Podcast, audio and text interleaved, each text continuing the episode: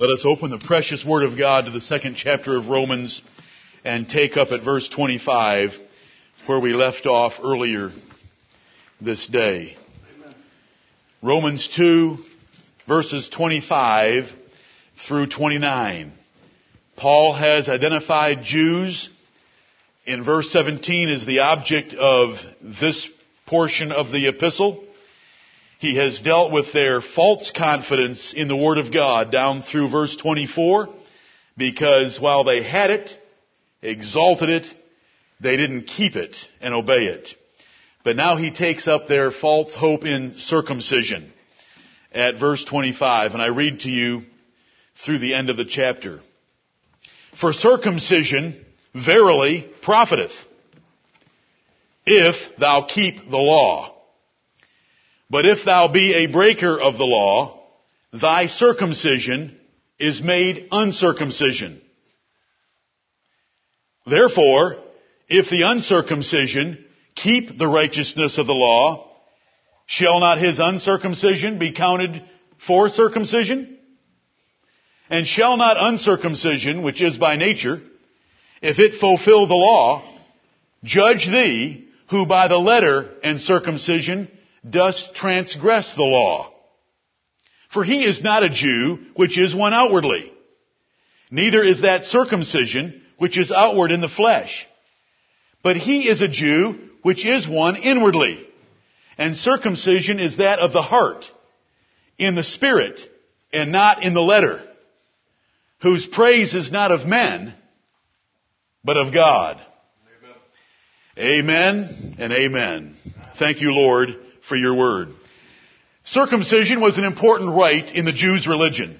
If you read Genesis 17 last night, you were reminded of the event in Abraham's life in the 17th chapter when he was told that circumcision of all the males in his family household, including his servants, was to be a sign of the covenant that God had with Abraham and his seed.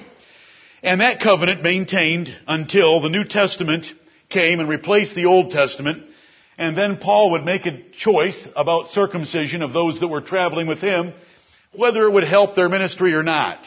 So in Acts chapter 16, when he finds Timothy, he circumcises Timothy to give him a broader audience by preaching to Jews. But when an issue is made of circumcision with Titus, he refuses to circumcise Titus. Because he was not going to compromise the religion of Jesus Christ for skeptics, scorners, and false teachers. Though he would modify it, because who cares if you have foreskin or not, when it comes to preaching the gospel. So the apostle Paul made that distinction, but it was an important rite. When the Jews made their way out of Egypt into the land of Canaan, we have preached this before to you about the national day of circumcision they had, where Joshua had to circumcise all the men because they hadn't been circumcised in a long time. The whole nation had to wait for several days until they could all heal, and then they proceeded forward into Canaan to take the city of Jericho. It was an important event. The Jews looked at that rite, that ceremony, that minor surgery, that distinguished them from all other nations. And it did distinguish them. This case was so severe that during the Greek games of the time around the apostle Paul, the Jews invented a surgery in which they would have a foreskin or skin sewn back onto their male member so that when they performed in the nude at these stupid games, they wouldn't look different than the Greeks. Now isn't that amazing? We have men taking pride in their circumcision, but then when they want to pretend to look like a Greek, they want to get rid of their circumcision. You can read about it in history. The Greek games were performed in the nude. The Greeks have never been Christians. The only Christians that ever came out of Greece, they're listed in the New Testament. There's such exceptions to the rule. The Greeks worshipped wisdom and they worshipped the human body. They worship what's going on up there in Canada right now. The Olympics. All in the name of the Tower of Babel for world peace and world cooperation. But let's get back to circumcision. Verse 25, circumcision, verily, it is true, Paul said. It is true. Just like he's going to say in chapter 3, much every way, there's an advantage to being a Jew in the Old Testament. Circumcision, verily, profiteth. if thou keep the law. This is an amazing sentence, verse 25. Think about it this way with me. Here is Paul's concession to give the Jews something they wanted to hear. Circumcision is profitable. Here's Paul's limitation. Circumcision is only profitable if you keep the law. Here's Paul's distinction that's coming up that the only circumcision that matters is the one of the heart and the spirit on the inside, not the one on the outside that's done with a little piece of loose skin. Circumcision verily profiteth if thou keep the law. If you're a Jew, you were born into a Jewish family, on the eighth day you had your foreskin removed, and you became a Jew, and you worshiped in tabernacle or temple worship, you were blessed. And you kept the law. Right. If you, if you had the right family, and you had that ceremony performed to you, and then you kept God's commandments, you had the most that a man could ever have on earth. You were part of God's chosen people, your parents had taken you to the rite that mattered at the age of eight days of age, eight days old, and you're keeping the commandments. It, it was verily profitable. You were part of a great nation on earth and God was going to bless you as an individual in that nation. But, if you're born to the right parents and on the eighth day you have your foreskin removed, but then you don't keep the law of God, you're just as good as a pagan. You're no different than the heathen because you're not keeping what's more important to God, and that's His commandments from the inside out, rather than thinking that the outside in is going to make you a different person or bring God's favor upon you. Circumcision verily profiteth, I'll grant it, if you keep the law, I'll limit it. But if thou be a breaker of the law, thy circumcision is made uncircumcision. You're just like these Gentiles you despise if you don't keep the commandments. Because the real issue is the heart. The real issue is your actions. The real issue is your character and your conduct, not what is done to you externally. And surely we can, uh, be, we can begin immediately to make applications to our own religion. It is not that you're baptized. It's not that you're a church member. It's not that you have the Word of God. It's not that you pray at home. Do you keep God's commandments that govern every part of your life?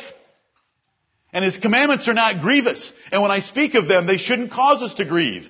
They're blessings. There's blessings in this world and there's blessings in the next world for keeping the commandments of God. Let's go to verse 26. There could be more said on these verses, but the point is simple enough. The apostle Paul has to cut off Jewish confidence that thinks they are saved by things from Moses' religion. Moses' religion gave them the Bible, the Old Testament. They thought they were saved because they had the Bible, because they heard the Bible, because they wore the Bible, because they kissed the Bible, because they learned, memorized, quoted, taught, and preached the Bible. But the only benefit in the Bible is doing the Bible. And so we've had down through verse 24 that if you don't do the Bible, then the Bible doesn't help you at all. And so the Jews were in need of a Savior as much as the Gentiles because they had sinned in their arrogant presumption that having the Bible was enough. When in fact they needed to be obeying the Bible. Now we come to circumcision. They put their trust in circumcision. And poor Paul has to spend so much of his life fighting circumcision. Outpatient surgery. You're kidding me. These people thought that outpatient surgery, a minor surgical operation, was going to get them to heaven. If you read Acts 15 last night, you know that the great church council at Jerusalem was made on this issue. If you've ever read the epistle to the Galatians, you know that Paul had to deal with circumcision at length. They thought because at eight days of age, something had happened to them, they were going to go to heaven when they died. How many think that because of something that happened to them at eight days with a little bit of water on their forehead in a thumb, with a thumb of a priest in the form of a cross, they're going to make it to heaven? Right. When we preach, we don't preach against Jewish legalists because we don't run into very many.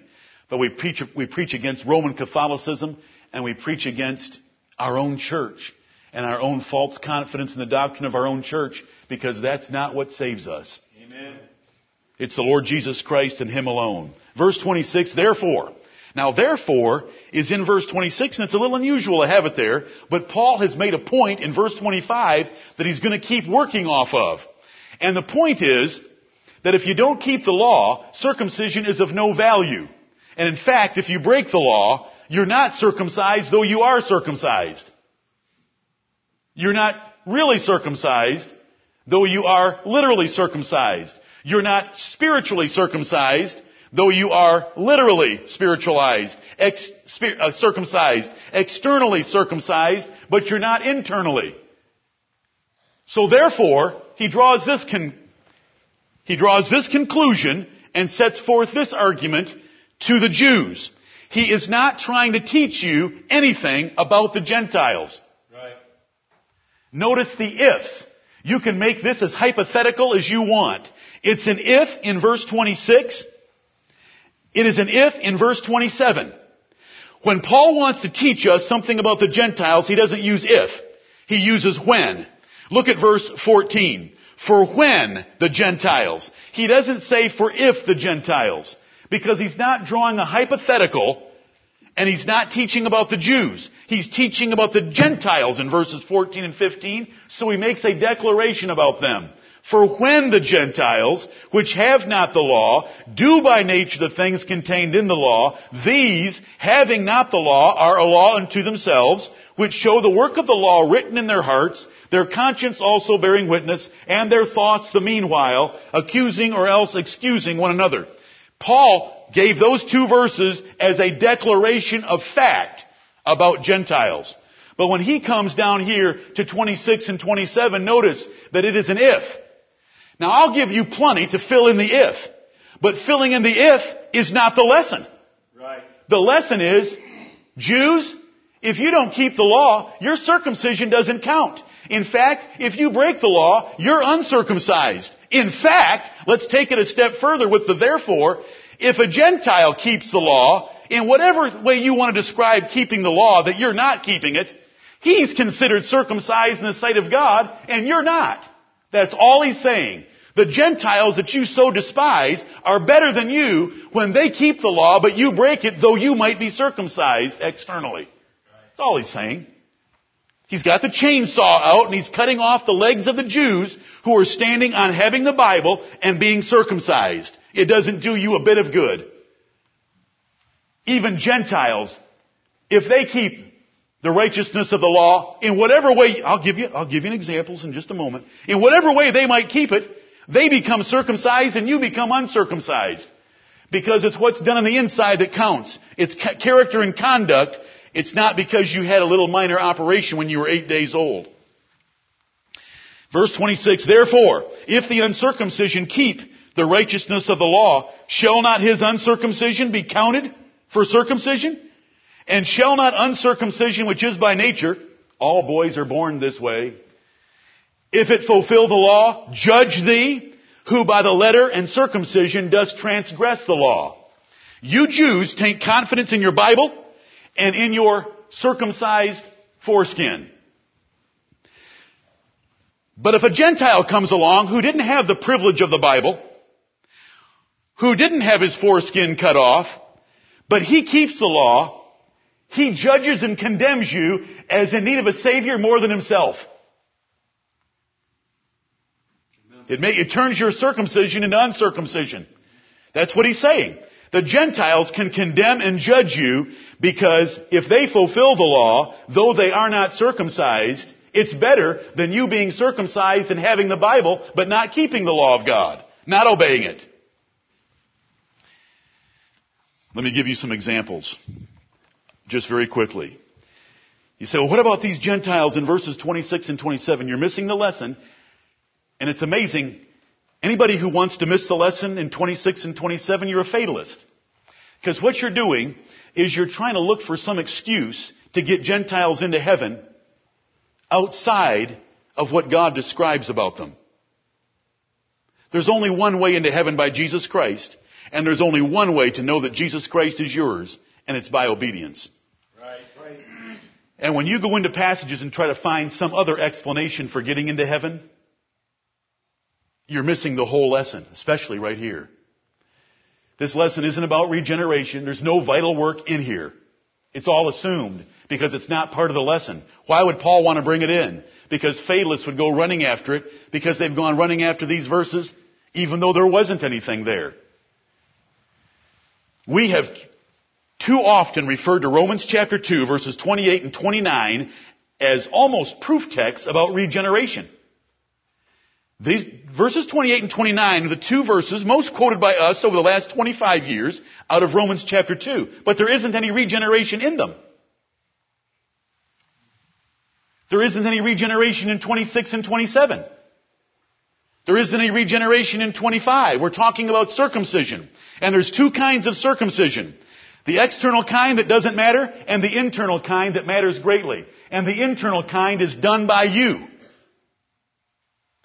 And the only way you'll ever do it is if God has first regenerated you. But that's the circumcision that counts. It's talking about doing the works of the law. If the uncircumcised do the works of the law, it doesn't say if the uncircumcised are overwhelmed by the sovereign grace of God. It, it, that isn't the point. That isn't the lesson. It's what does an, what can an uncircumcised man do and what can a circumcised man do? It's, it's needed from both of them in order to please God. Because the external ritual or the external rite of circumcision doesn't matter. That isn't the issue. That isn't saving issue. The saving evidence is of a man who circumcises his heart on the inside. Right. There, verses 26 and 27 are drawing this hypothetical with the Jews. Since I taught you in verse 25 that circumcision is valuable if you keep the law. So the whole value is in keeping the law because if you break the law, your circumcision is made uncircumcision. Therefore, we can draw a conclusion from that. Since you're circumcised, but you become uncircumcised in the sight of God by breaking the law, then those who are not circumcised, if they keep the law, they end up being God's true circumcision. And no wonder the Bible says, we are the circumcision. Galatians 6.15. We are the circumcision, Philippians 3.3. Because it's Gentiles that believe on the Lord Jesus Christ and keep His commandments and have no confidence in the flesh. Do you know what the confidence of a Jew was? That when he pulled his pants down, there was something missing. You say it's not that simple and ridiculous. It absolutely is. Do you know what Paul would call them? In Philippians chapter 3? By the Holy Spirit. Some of you, if you're ever wondering, does he ever preach by the Holy Spirit? Well, read the Bible and see what they preach like. Read Micah 3, 8 through 11. Right. What does Paul call the Jews in Philippians chapter 3?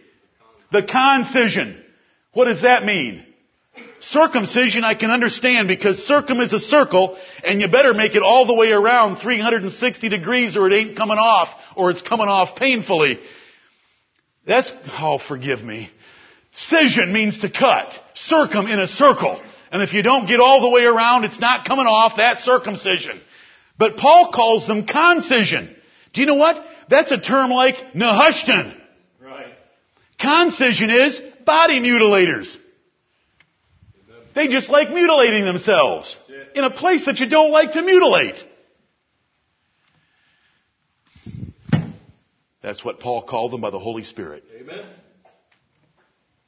You don't like that kind of preaching? Then find me a better explanation for, for Philippians chapter 3, the first six verses as Paul takes apart his entire Jewish heritage, including circumcision, by telling Gentiles, we, you Gentiles and me, we are the circumcision because we have no confidence of what it looks like when we drop our trousers in a mirror.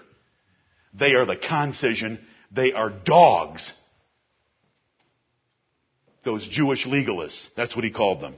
Okay, you're wondering, okay, I understand, I see the if. I see the if in verse 26. I see the if in verse 27. I notice the when in verse 14. I can see that Paul is making a rule in verses 14 and 15 and giving us wisdom about the Gentiles. I see in 26 and 27, he's just raising a hypothetical because he's still dealing with the Jews that if a Gentile who's not circumcised by nature and who is born with a foreskin, if he obeys God, then it's just as good as if he was circumcised. And if we Jews who lose our foreskin at eight days of age, but we don't keep the word of God, It's as if we were uncircumcised. I see that. But what do you think about those Gentiles? Well, let me tell you this. First of all, it's hypothetical, then this. Just follow very, very quickly. First of all, no Jew or Gentile can keep the righteousness of the law. I hope, I hope we all understand that. No Jew or Gentile is, is capable of keeping the law perfectly, so we've got to discard any such sense. Two, Gentiles in verses 14 and 15 have already been shown to keep the law in a certain degree, generally among the nations of the earth.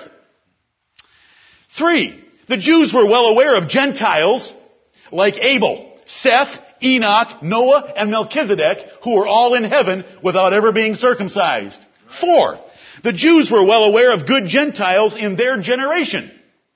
For instance, did the Jews ever come to Jesus and say, this centurion has a sick servant and we would like you to heal him because this is a good man and he's done a lot for our nation and he loves our nation. Did the Jews ever say that? Were they saying it about an uncircumcised man? Yes, they were. So they knew there were good Gentiles. Where the Jews were well aware of, oh, I skipped one. The Jews were well aware of Gentiles like Rahab, Ruth, and other Gentiles that came in to the nation of Israel. The Jews were well aware of good Gentiles in their nation. When the servants came to Peter's house and asked him to preach to Cornelius, what did they tell Peter about Cornelius? That he was a wicked and terrible man?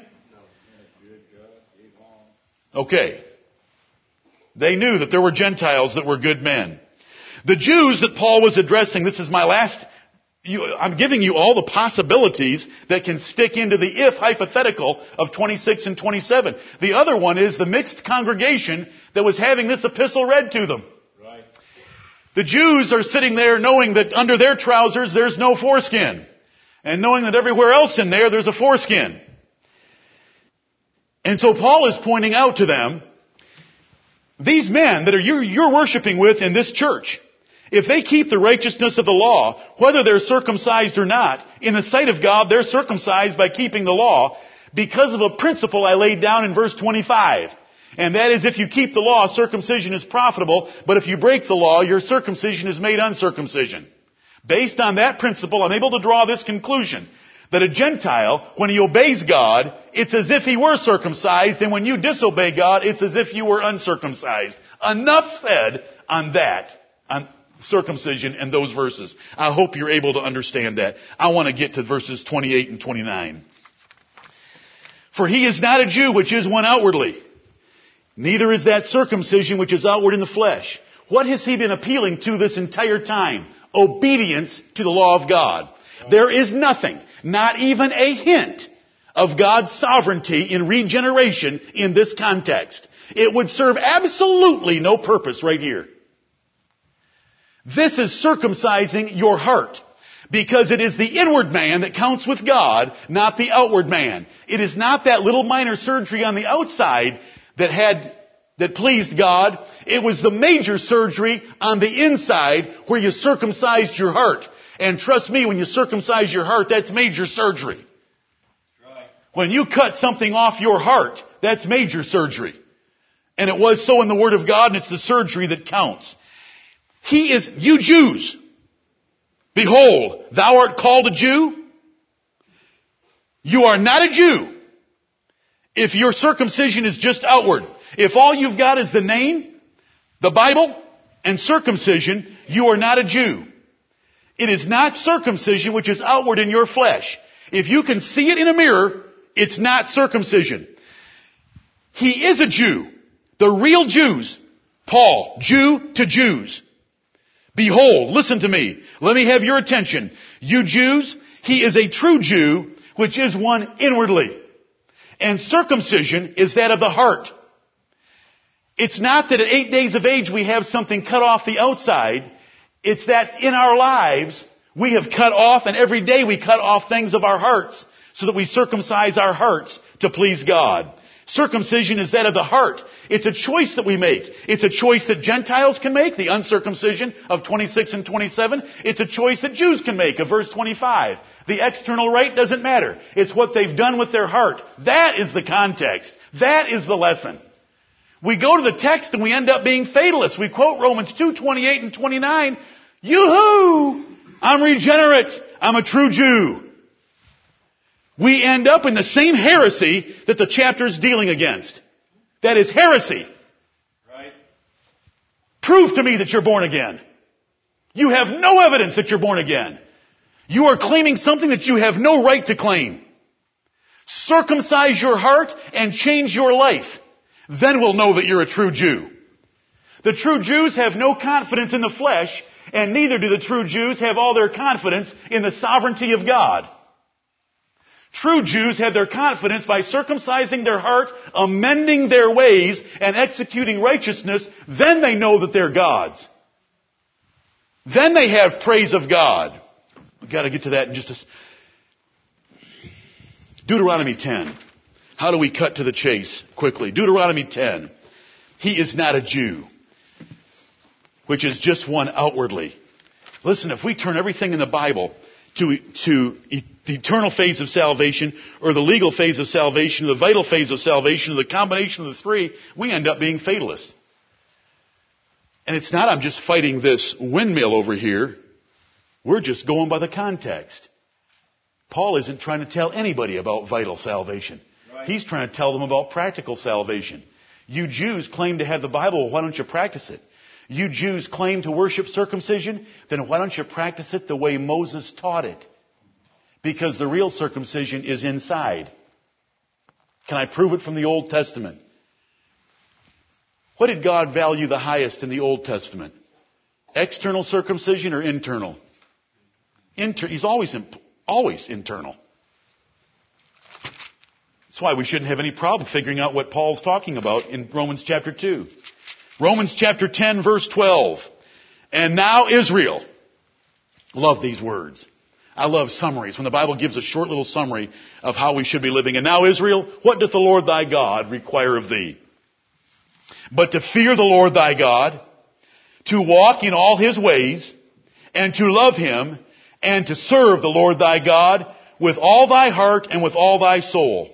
To keep the commandments of the Lord and his statutes, which I command thee this day for thy good. Behold, the heaven and the heaven of heavens is the Lord's thy God, the earth also with all that therein is. Only the Lord had a delight in thy fathers to love them, and he chose their seed after them, even you above all people, as it is this day. Circumcise, therefore, the foreskin of your heart, and be no more stiff-necked. That's what the Lord requires of thee. To love the Lord thy God with all thy heart, mind, soul, and strength, to fear the Lord thy God, to love the Lord thy God, to know that God hath chosen you, and therefore on, because of that, to circumcise the foreskin of your heart. Taught in the Old Testament. These Jews, they get excited about the brass serpent, Nehushtan.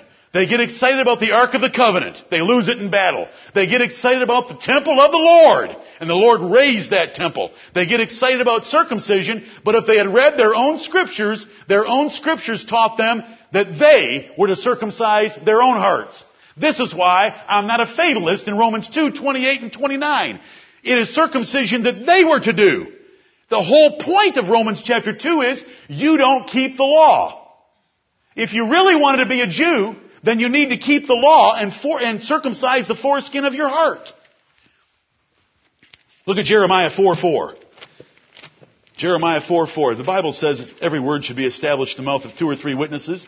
That is particularly and directly applied to testimonies of witnesses against a criminal. However, when we use the Word of God, it's a nice principle to follow that we look for wit- another witness. So that we don't come up with some cockeyed doctrine because we only found it in one verse like a certain church that is headquartered out in Salt Lake City, Utah does with 1 Corinthians 15, 29. If they had just limited themselves to that one little rule of looking for a proof of a doctrine in two witnesses, they'd be dead in the water. But baptism for the dead is their pet little hobby out of 1 Corinthians 15, 29. And there I go again, criticizing someone else. So I better go home today and make sure I love my one wife if I'm going to criticize those who pretend to love five. Right? Okay. Jeremiah 4, 4. Let's get verse 3. For thus saith the Lord to the men of Judah and Jerusalem, break up your fallow ground and sow not among thorns. Circumcise yourselves to the Lord and take away the foreskins of your heart, ye men of Judah and inhabitants of Jerusalem, lest my fury come forth like fire and burn that none can quench it because of the evil of your doings. Obviously, we have two circumcisions here. One, you know what? And I'm not even referring to the one that Christ did on the cross, Colossians chapter 2, nor to regeneration if we could ever call it circumcision. There's two circumcisions in Romans chapter 2. External in the flesh, internal in the heart. The whole problem with the Jews is they were putting all their confidence in the external one and forgetting the internal one, and it was already taught in their own scriptures, let alone Paul just brings it to bear again in verses 28 and 29. Right. You're trusting in your Jewishness, there's only one Jewishness that you can rest in. And that is if you have circumcised your heart. That's a true Jew who has the praise of God. You put your confidence in that external circumcision, it means nothing to God. The Gentile can have, can have, can beat you quickly by keeping the law of God. I hope I've made myself clear enough. Let's go to the second half of verse 29. This is not difficult. I hope you can read each of those phrases and know what it's talking about. He is not a Jew, which is one outwardly. Just because he has the right birth certificate and the right name and he's called a Jew, that doesn't make him a Jew in the sight of God. Neither is that circumcision, which is outward in the flesh. That's something you see in the mirror when your pants are down. Verse 29, he is a Jew, which is one inwardly. Can't see that in the mirror. Except in the mirror of God's Word does my life match up with God's Word. And circumcision is that of the heart. I just read it to you in two places from the Old Testament, which has to do with keeping the laws. Did, did he define circumcision in Deuteronomy 10 as keeping the laws of God? Isn't that the subject all the way through here? The doer of the law shall be made circumcision, but if you break the law, your circumcision is made uncircumcision. Is that all there? I'm working as hard as I can because of the emphasis. How, how old is this church now altogether? This church is uh, 30 years old in just a few months. And there's been too much emphasis at times. Sometimes I've been the guilty party, but not always, of being eternal, legal, and vital phase of salvation fatalists. Right. When we have a passage like this that is talking about our responsibility before God, we don't want to become fatalists and hide behind anything.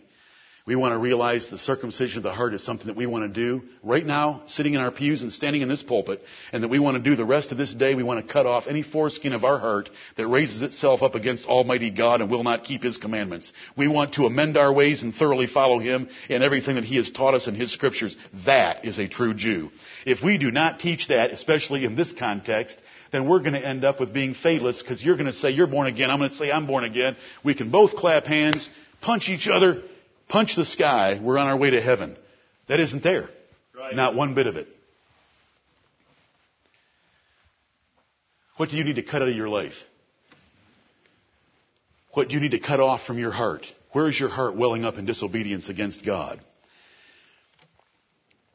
Circumcision is that of the heart, in the spirit. When we in our spirit say, I've been wrong in the way I'm conducting myself in my marriage, I've been wrong in the way that I don't control my tongue. I, I say things I shouldn't say.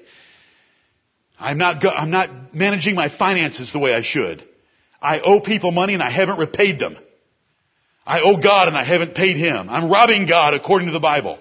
There's, all, there's these commandments. That, we need to examine our hearts and say, I need to cut that off of my heart. I've been rebellious in that matter. Okay. When a man circumcises his heart, it then says about him, a true Jew is not one externally, but one internally. One more thought here. Uh, two, two, but one more before I get to the other one. Have you ever heard the expression, keeping the spirit of the law or the letter of the law? Yes, right. Where did it come from? Where did it come from? 229. 229. What, what's, what's, the con- what's the thought here? It's keeping the law. Was there an external keeping of the law that was called keeping the letter? What was the letter? Eighth day, when your vitamin K levels are the highest, whack off the skin. What's the spirit? Humbling yourself before God and getting your heart in line with God. That was the spirit of the law. When we say the letter of the law, we mean somebody who literally interprets a writing of law and does what is literally described without regard to the intent.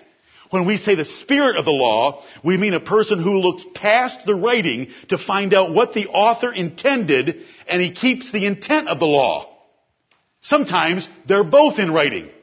In this case, they're both in writing, but the Jews just took confidence in the external law of the eighth day stuff. I just showed you Deuteronomy 10 and Jeremiah 4 that showed you the intent was to cut off some foreskin in your heart. Anyway, I, I, whatever it's worth to you. Amen. What does a true Jew do? He wants the intent. What is the intent of circumcision?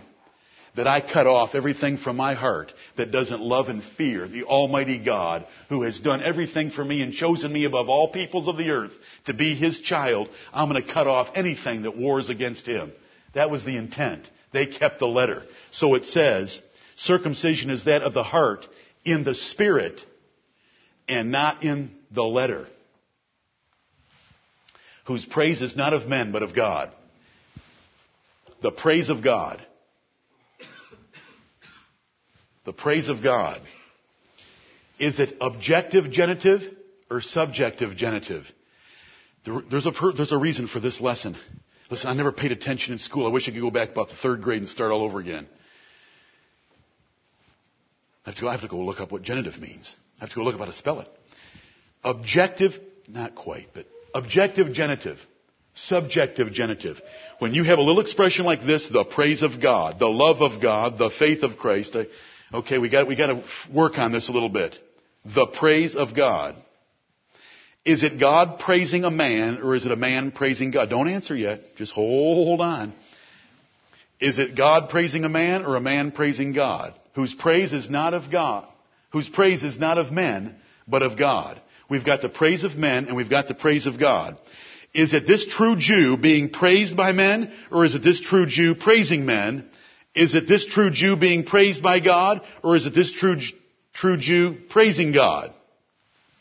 We need to answer that question.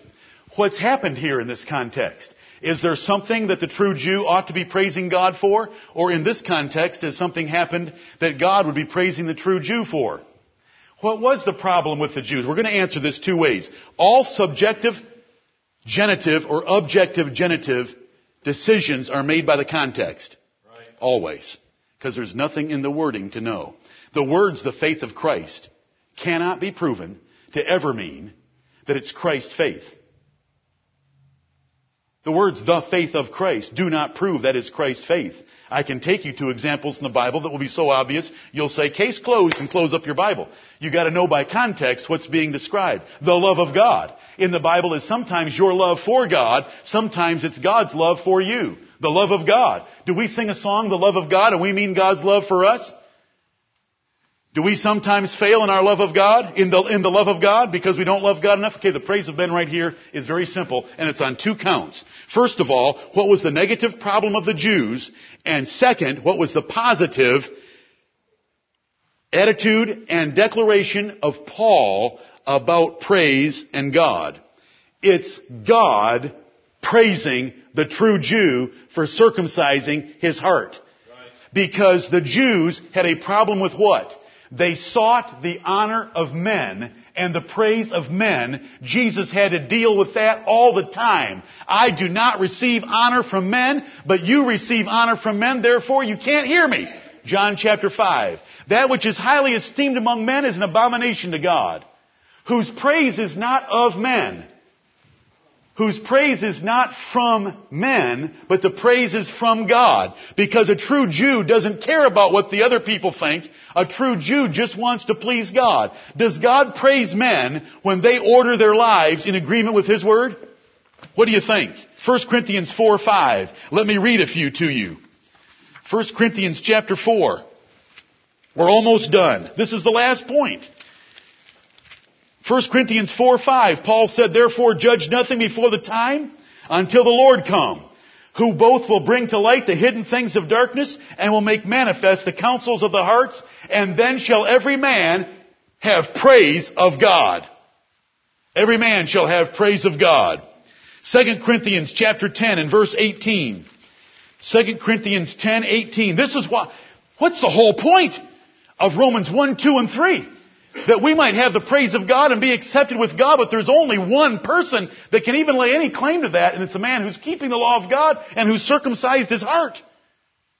That's what's under discussion. 2 Corinthians 10, 18, Paul said, For not he that commendeth himself is approved, but whom the Lord commendeth. 1 Thessalonians chapter 2 and verse 4. Paul's whole life was to be approved of God and to earn the praise of God. 1 Thessalonians 2, 4.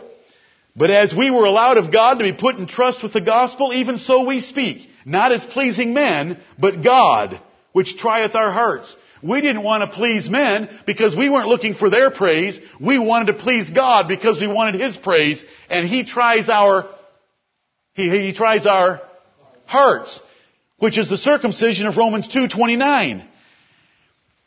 How many more do you want? 2 Corinthians chapter 5 and verse 9. 2 Corinthians 5, 9, wherefore we labor that whether present or absent we might be accepted of Him. We don't care about men accepting us. We want to be accepted of Him. What is this praise? Whose praise is not of men, but of God. What is this praise? Well done, thou good and faithful servant. It's the praise of God to a man who was responsible and cut off the foreskin of his heart and obeyed God and kept His commandments as we read in Matthew chapter 25 in the parable of the talents in that place. Do you know what the Bible says that we should be looking forward to in 1 Peter chapter 1 by, which is why we should live a faithful life every day? That the trial of your faith, being much more precious than of gold that perisheth, though it be tried with fire, might be found unto praise and honor and glory at the appearing of Jesus Christ. What is supposed to be found under the praise and honor and glory at the appearing of Jesus Christ? Your faith. Amen. That the trial of your faith, the heaviness that we're in through manifold temptations,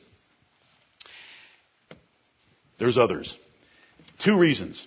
One, what was the problem of the Jews? The problem of the Jews was they loved the praise of men more than the praise of God. Does the Bible tell us that about the Jews? Does it say that? In, in John 12, 43, for they love the praise of men more than the praise of God. There it is. What's Romans 2, 25 through 29? The Jews' trust in circumcision was totally false and would not help them a bit. Circumcision only would profit if they kept the law. Therefore, if circumcision is only of value if they keep the law, then the real value is in keeping the law. Paul goes on in verse 25 to say, if you don't keep the law, then your circumcision is made uncircumcision. If that's true, if verse 25 is true, and of course it is true, Paul gave it, then verses 26 and 27 are also true. A Gentile that is not circumcised, if he keep the righteousness of the law, pick any category of Gentiles you want. None can keep it perfectly. So it's hypothetical in some sense, and it's just to draw an illustration for an argument against the Jews. If a Gentile that is not circumcised keeps the righteousness of the law, then in the sight of God, he's as well as circumcised. Then, you Jews that are trusting so much in being Jews, he is not a Jew which is one outwardly. Right. Your birth certificate, your pedigree, your ancestors, your relationship to Abraham, the Bible, and your circumcision on your eighth day is not what matters with God. What matters with God is whether you are keeping His commandments and obeying that law that you have, and you're living a circumcised life by circumcising your heart and cutting off the foreskin of your heart that we read in Deuteronomy and Jeremiah. This man has the praise of God because he doesn't care about the praise of men, whose praise is not of men, but of God. Because God is praising him, not men. Every time the Jews got someone else to whack off the foreskin, do you know what the Bible says? Do you know what Jesus said about them in Matthew chapter 23? He said, you compass land and sea. They had the most ambitious missionary program in the history of the world in order to make one more proselyte, once you've made him a proselyte, he is twofold times or ten, I can't, twofold more the child of hell than he was before you met him. Amen. That's what the Lord thought about external circumcision. Internal, the praise of God. Paul's whole life. Brethren, I close with Philippians chapter 3 and just say these words to you. This is so wonderful to have it written to Greeks. Philippians chapter 3 verse 3, for we are the circumcision. For we are the circumcision, which worship God in the Spirit, and rejoice in Christ Jesus, and have no confidence in the flesh. Nothing in the flesh, if you can see it in a mirror, doesn't count with God. It's in the heart. It's in the spirit. We are the circumcision. Paul wrote that to Gentiles. Brethren, we have been saved by the grace of God. We know that. But Romans chapter 2, Romans chapter 2, verse 17 through 29, we just covered 13 verses, cuts off the Jews for trusting in the Bible without obeying it, and for trusting in circumcision on the outside without circumcising their heart. What do we walk out of here with? We claim to have the King James Bible, and we claim to be one of the strong defenders of it in these perilous times the last days. The issue that counts is are we obeying the King James Bible in all that it says about all parts of our lives? Circumcision, which the Jews trusted in, we don't trust in. But there is a circumcision that we still should believe in. And that's cutting off the foreskin of our hearts to be humble, meek, obedient, willing, and submissive to everything God has taught. If we go out of here and continue to believe that we are defenders of the faith in the perilous times of the last days, but our marriages, our children, our finances, and our lives, our thoughts, our speech do not measure up with this Bible, we are guilty of a crime greater than the Jews in Romans chapter 2 because we have been given greater privilege. Right. It is our practice that counts, not our privilege. It is our religion, pure religion, not our ritual. It is our spirit, not our ceremony. Do you remember James 1 from this morning? Let us be doers of the word and not hearers only, deceiving our own selves. If any man among you seem to be religious and he bridleth not his tongue, that man's religion is vain. Pure religion, undefiled before God and the Father, is this to visit the fatherless and the widows in their affliction and to keep himself unspotted from the world. Hate the world, take care of all those who can't take care of themselves as well, and bridle this thing. May God bless us with those and everything else the Bible teaches that we'll be the true circumcision, the Israel of God, whose praise is not of men. We couldn't care less what they think. But whose praise is of God. We do care that He delights in us. May the Lord bless the preaching of His word. Amen.